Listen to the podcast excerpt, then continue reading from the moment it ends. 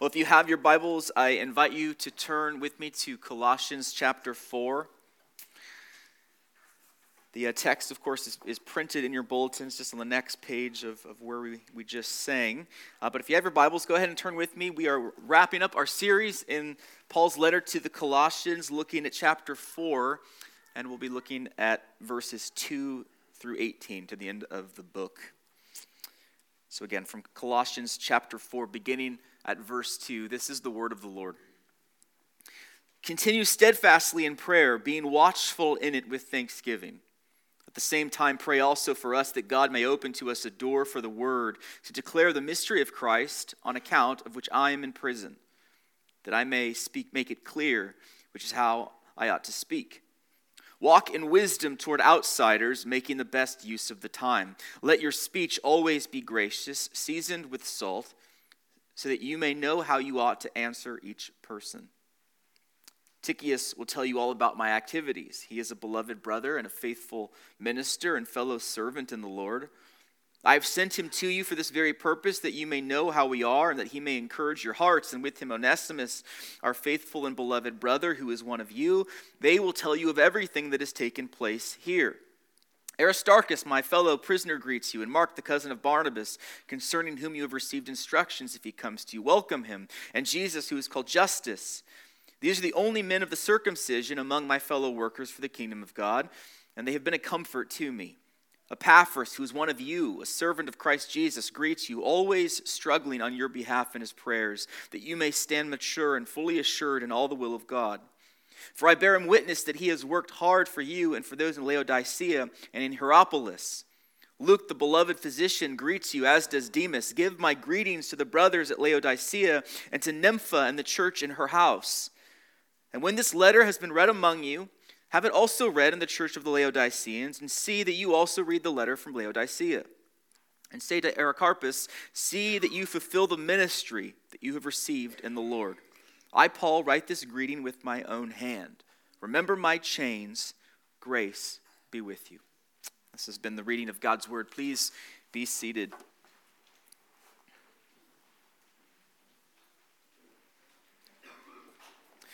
There is a, a picture of the life of faith, which I think is really compelling. I think it's really helpful as this kind of visual metaphor for us.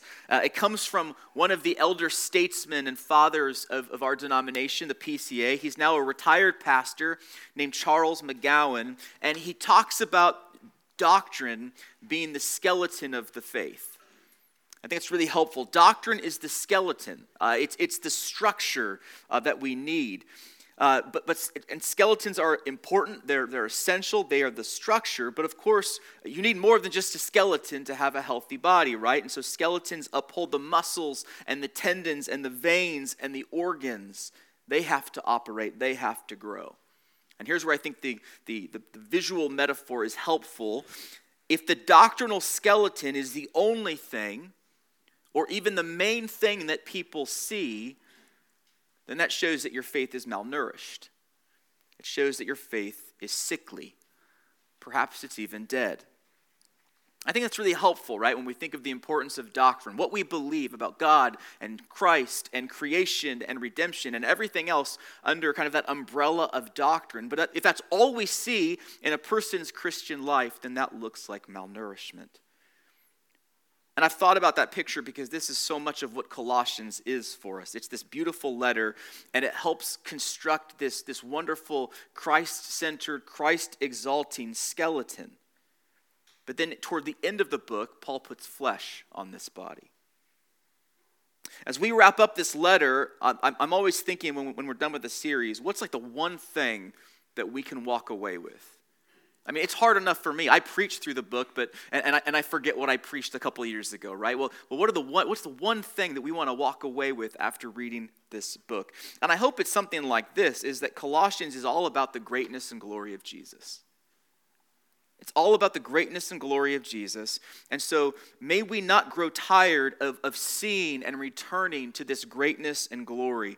The sufficiency and supremacy of Jesus is what Colossians is about, but it's also about how that sufficiency and supremacy of Jesus is pressed into every nook and cranny of our lives.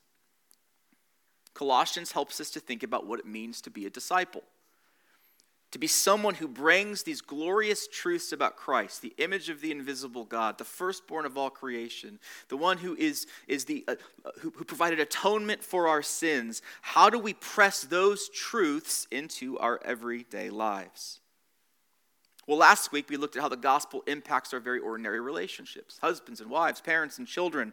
This week we have these concluding exhortations or applications of what this Christian life looks like.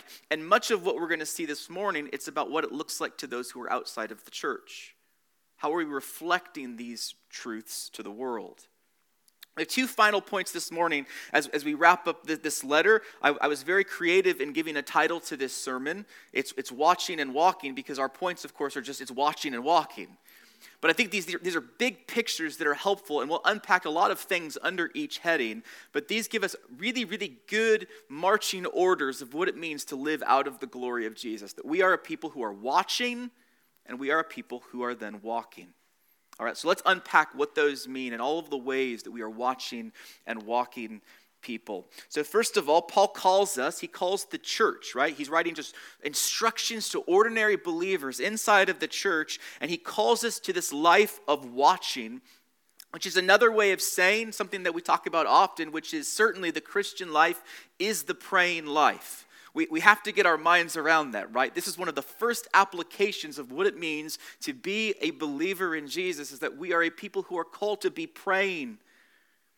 That sounds standard. It's easy to understand, but we all can attest it's not easy to do.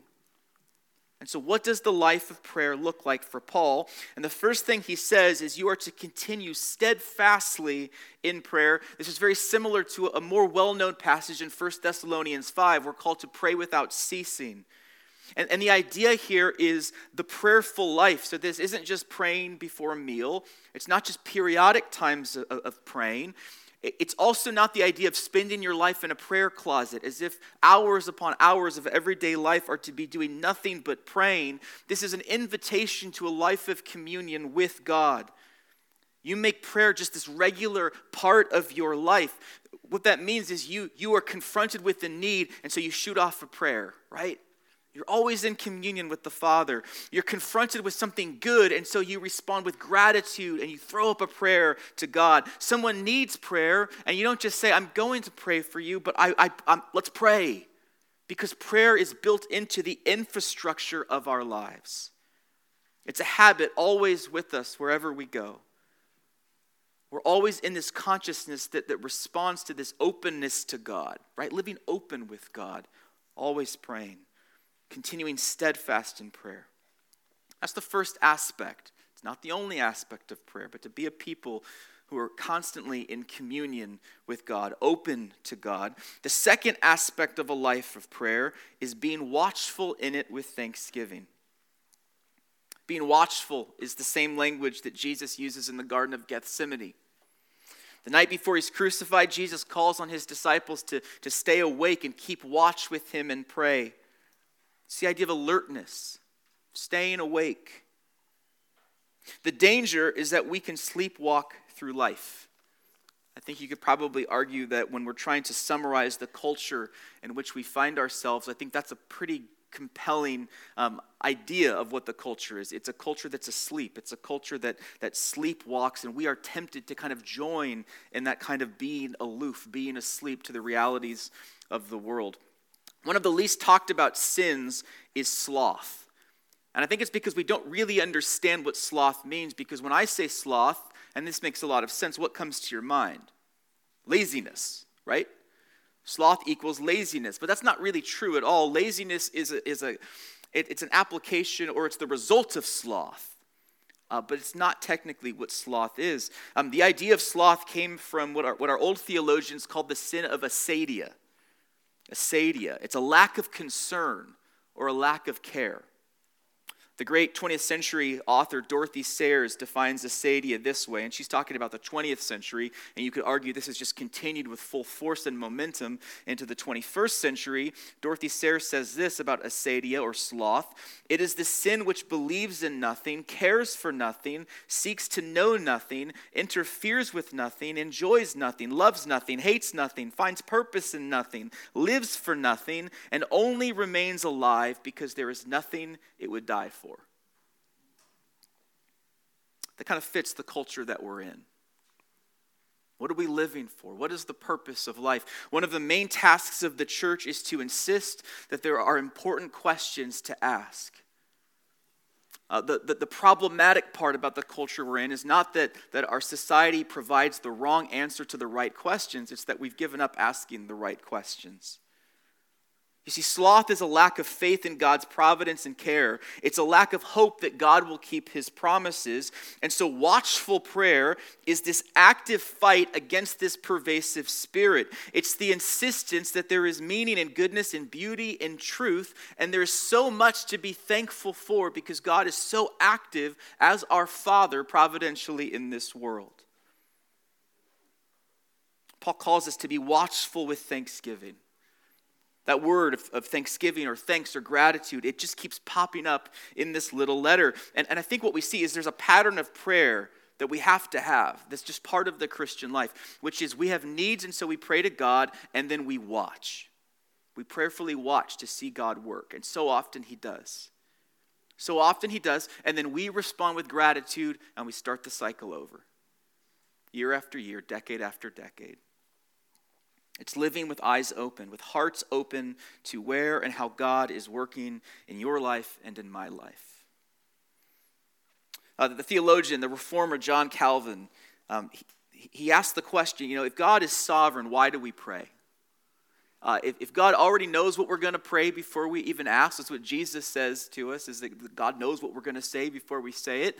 Uh, if, if He has established all things and does all things according to the counsel of His will, why do we pray? And He offers six reasons, but let me just give you one of these reasons. And this comes from his, his famous Institutes of the Christian Religion. He says this, and I, and I love this idea. He says, We pray, at least partly, that having obtained what we were seeking, and being convinced that He has answered our prayers, we should be led to meditate upon His kindness more and more. I think prayer journals are helpful here. Right, this is different than those kind of prayers that we just shoot off throughout the day. It's, it's, it's documenting and it's tracing God's faithfulness in your life.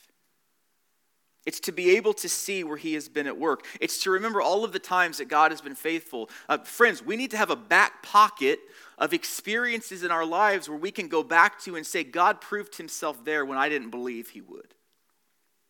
God proved Himself when I, when I, when I didn't prove Him. I didn't believe that he would, he would do what He was going to do, right? But so often in our lives, we have these examples of God's faithfulness. All of those times that God has proved Himself faithful. And so we pray steadfastly, which is a life lived open to God. We pray with watchfulness, which is a kind of intentionality, right? Trying to get those experiences to put in our back pockets as we walk with God. And then, one more thing Paul says about prayer in our passage here in Colossians 4 is that prayer is to keep you on the front lines of kingdom work. It's to keep you on the front lines. Verse 3 At the same time, pray also for us that God may open to us a door for the word to declare the mystery of Christ on account of which I am in prison, that I may make it clear which is how I ought to speak. So, Paul isn't prescribing prayer because it's just what religious people do. Paul is trying to help us see that God hears our prayers and they have a real impact in the world. Paul asks for prayer for his ministry that God would open a door for the, the message of this mystery of Christ, and that Paul would proclaim this message clearly. Notice what he doesn't pray for. He's in prison right now, right? He doesn't pray that he would be released from prison. He didn't really care about that. What he prays is that that message would go forward, that the message would go forth. And Paul can't do that on his own. He can't make that message go forward and be effectual. God has to do the work. Now, what does this mean for us. What does it mean for you? Not every believer is called to the ministry. Fair enough? But every believer is called to ministry. There are a number of ways that this, that this looks in, in, in your life, uh, but one of the main ways that you are called to ministry is that you are called to pray. Now, this passage, passage in general has to do with, with evangelism, of bringing that gospel out into the world, bringing that proclamation of who Jesus is and what he has done to those that don't know him. And so, Paul calls on the Colossian church I need you to join in that work, to be on the front lines with me praying. Your prayers are vital. Now, there are a couple of applications here for us. The first one is Are, are we praying regularly for those who don't know Jesus? That's the first application, right? Are we praying for those who don't know Jesus? Are we praying for opportunities to present the gospel? Are we praying for doors to be opened, just like Paul calls upon us to pray in Colossians 4? Maybe another application, this is a selfish application, but will you pray for me? will you pray for Dan? Will you pray for those who are bringing the gospel out into the world? This also pushes back on two misconceptions that we have to deal with. The first is maybe a tendency in the church that there are some of us who overestimate our roles in ministry. This is where we think that everything is up to us, right? It's, it's my job to convince someone of the truth of the gospel. I, I will have to, to, to do everything I can uh, to be as eloquent as I can, to be as knowledgeable as I can, because that person's soul is dependent on me. I have to do everything to get this person to believe, but that typically leads to very unhealthy dynamics, right? It can lead to control and manipulation. It can lead to this kind of living in a state of guilt and anxiety. The goal, I've, I've heard this before, is just a wonderful goal for all ministry, which is to bring people to Jesus and then leave them there, where He can do His work. But I can't change a heart, right? I can't change a heart. You can't change a heart. And so we can overestimate our role in ministry. But then there's another problem, and this is very, I think, relevant to churches like ours. We can also underestimate our role in ministry. We can say God is sovereign, God is in control, God will do what God will do. We confess in this church God will save who God will save, and so it doesn't really matter what I do.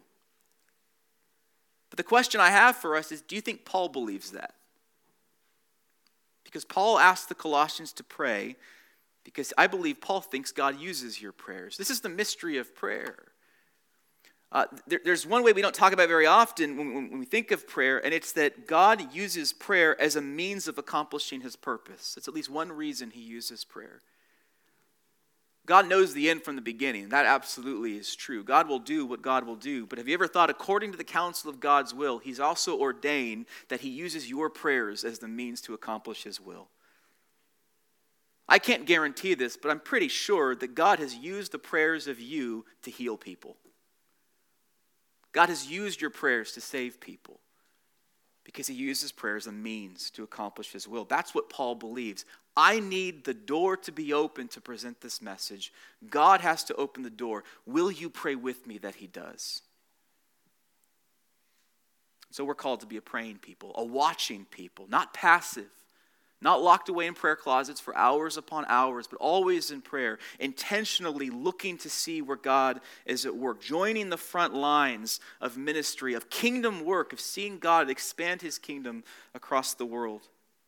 And then, secondly, and this is our, our second point, so that's the watching, right? Secondly, we're to be a walking people. A walking people. Now, what does that mean? It's not just walking with Jesus, which is such a wonderful picture of what it is to be a disciple of Jesus. But look at verse 5 walk in wisdom toward outsiders, making the best use of the time. Now, the sentence in, in, in Greek, and I, and I hate doing this uh, and bringing up the Greek, but there is, I think, a really helpful like momentum in, in the Greek, which is it's, it's, it's a little bit different. And, and hopefully you'll hear what I mean by momentum, because what he says, and, and it could be translated this way, is in wisdom walk toward outsiders. Now, it communicates the same thing that we have in our translation, but I love the momentum that, okay, we're already in wisdom, and we'll have to define that in just a little bit. But in that wisdom, now walk towards, right? There's direction. There's direction in this exhortation that Paul gives us. Now, this is helpful because what we see here is not only are believers not to avoid outsiders, right? We're not just to go build our spiritual cul de sacs, but in the wisdom that we have in Jesus, we're to walk toward the world. Earlier in Colossians, we're told that all of the treasures of wisdom and knowledge are hidden in Christ, Colossians 2 3. And so our calling is to follow Jesus as God's pattern for life.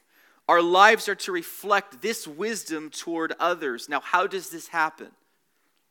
We depend on Christ as the one who has all of the treasures of wisdom and knowledge contained in him. We stay close to him and then walk toward the world. We walk in a wisdom that looks like Jesus.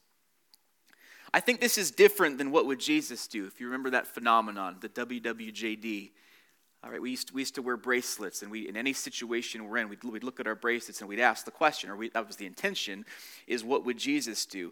Now, that wasn't, that wasn't the worst thing in the world. There, there are far things worse than, than what would Jesus do. I think in many ways it was, it was relatively helpful, but it was insufficient. And let me hopefully give you an example of why it's insufficient.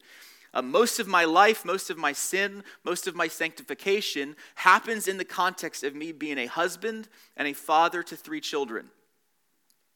If I am in a marriage conflict, a time of marital conflict, or if I am struggling as a father to love my children well, there's a certain disconnect, a certain unhelpful hypothetical in saying, What would Jesus do if he had three children? What would Jesus do if he was married to my wife? It's, it's just unhelpful. He wasn't married and he didn't have kids. And so instead, go back to Colossians and everything we've seen here. It's not what would Jesus do, it's what would you do as someone who has died to your sin, as someone who has been raised to new life in Christ, as someone who is seated with Christ in the heavenlies, what would you do, husband? What would you do, wife? What would you do, employee, as, as one who is so united to Jesus and empowered by him to live in a way that is fitting as a citizen of his kingdom, as a citizen of grace? See, what would Jesus do is fine, but what would you do as someone who is so united to him in the place where you are called? That we be a people ready, willing, and able to do and say what is fitting for citizens of the gospel to say and do. That we would be ready and able to embody the mind of Jesus always, everywhere, and to everyone. See, that's the wisdom of Jesus that we take to the world. And so we walk toward outsiders in everyday life. This looks like doing everyday life with, with other people, just like Jesus did. Uh, think about some of the most powerful moments of Jesus' ministry were just ordinary moments. Jesus getting water at a well. How many meals did Jesus share with people, interacting with those who are around him? Right? This isn't having to go somewhere to do ministry, but it's instead where are the relationships that God has already placed in my life? And so go walk toward them and into them in the wisdom of Jesus. And then Paul says, make the best use of the time.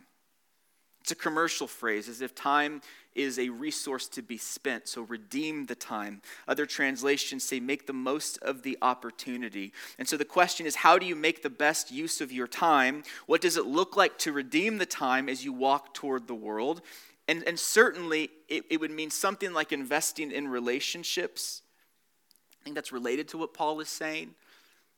Again, if Jesus is our model, which he certainly is, think about his ministry and, and how so many of the most important moments in the ministry of Jesus are what we would call interruptions. You could say the woman at the well was an interruption. Um, you could say Jesus is on the way to heal Jairus' daughter, and the woman with the bleeding issue gets his attention, and he is interrupted. How much of Jesus' life is, is one big interruption to the point where you might say, are those really interruptions at all? And I think this is one of those models that Jesus gives to us. And this is a hard word for me because I have bought wholesale into the modern virtue of efficiency. I have bought wholesale into I, am I'm busy, I need to stay busy. My justification is built on just how busy I am. And so people become interruptions. My own family can become an interruption. We can struggle with the idea of there is my neighbor out on, doing yard work and I could go speak to my neighbor, but that is an interruption. I need to go in and do what I'm supposed to do. And I think Paul says, no, no, no. Those interruptions, those relationships, that is life. That is life. Redeem the time, make most of those relationships. It's also a re examination of our relationship with time.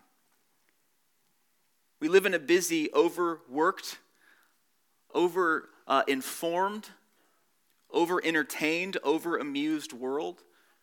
I think much of the stress and chaos of life is that we always live reactively because we buy into that busyness as justification kind of idea. And so we're always reacting, right? We're never settled, we're always reacting. And so, certainly, part of this is make the best use of your time by restoring patterns of healthy time. This goes back to prayer, right? Regular times of prayer help orient our calendars as much as anything. Practice of Sabbath. One day a week, we step back from ordinary time. We live in a world of 24 7 everything, don't we? And we live in a world that is empty, and a world that is absent, and a world that is dark. If you were to identify, if you look out into the culture and say, here is the evidence that our culture is this kind of post Christian, godless society, what are the examples you give, right? And you might say it's the sexualization of culture, it's the materialism of culture. Might I also suggest that the 24 7 world we live in is just as much a rejection of the Creator? We weren't created to live this way. It goes back to a acedia of trying to find purpose and meaning. I think one of the most spiritually powerful messages we have just by driving in our communities is what seven out of 10 billboards is either cannabis or casinos. Why? We're just trying to find meaning. And if we're not trying to find meaning, then we're trying to escape the meaning that we, that we found. We're trying to escape the lack of meaning that we find. But Paul calls us to do something else, to live our time with waiting, expectancy, and hope. A life of faith, hope, and love, right? God's kingdom is coming. His will will be done. And so, in the meantime, I walk in the way of Jesus toward others. Now, what does that look like in particular? Well, then Paul moves to speaking. Verse 6 Let your speech always be gracious, seasoned with salt, so that you may know how you ought to answer each person. Speech should be gracious. It's not sentimental, it's not soft on truth. I mean, think about Jesus, right? John 1:14, he's come, he's full of grace and truth. You could live your whole life just glorying in what does it mean for Jesus to be full of grace and truth? And why can't I ever get that mixture right? but that's the goal. And so our speech should be fitting for those striving to have the mind of Christ. It should be marked with compassion and love. Also, honesty and courage. Ephesians 4, speaking the truth in love. There's a big kind of intramural debate in our churches right now about how to relate to the broader culture as it moves in that decidedly a post Christian direction. Right? It used to be that we lived in a country where, where going to church and, and being a Christian was typically a good thing. It could even advance you in your career. And now we live in a world where, where to be a Christian can actually be harmful to your, repre, uh, to, to your reputation. There's a certain animosity that much of the broader culture has toward the teachings of, of Jesus, toward the church. And so the question is how do we relate to that culture? Do we get in the trenches and get nasty with them? Because that's what everyone else is doing. After all, Jesus says the world will hate you. The world will hate the church. Those in darkness hate the light. And yet, I would contend that this passage means something, doesn't it? This passage still tells us how to communicate the truth, and it's gracious, which is, by the way, a direct application of the sufficiency of Jesus. If Christ is sufficient to save me, and I have done nothing and there's nothing savable in me, I provide none of that sufficiency, then everything I have is of grace. And I'm to reflect that graciousness to a world that is lost in spiritual darkness. Our speech is to be gracious and seasoned with salt. What does that mean, that our speech is to be seasoned with salt? I think it's this. We have a duty to present the truth in a way where we give it the best chance of being received. I'll say that again. We have a duty to present the truth in a way where we give it the best chance of being received. To go back to that salt language, we, we make our message palatable. In the ninth commandment of the, of the, or in the Westminster Larger Catechism, which summarizes here the duties and, and violations of the ninth commandment of, of bearing false witness, right? So that's right speech. Uh, it just throws in, amidst a whole bunch of applications, it says, which I think is interesting in Colossians 4, it says this one violation of the ninth commandment is speaking the truth unseasonably. Now, I think we know what that means. It means that every proposition that has come out of our mouth is 100% true.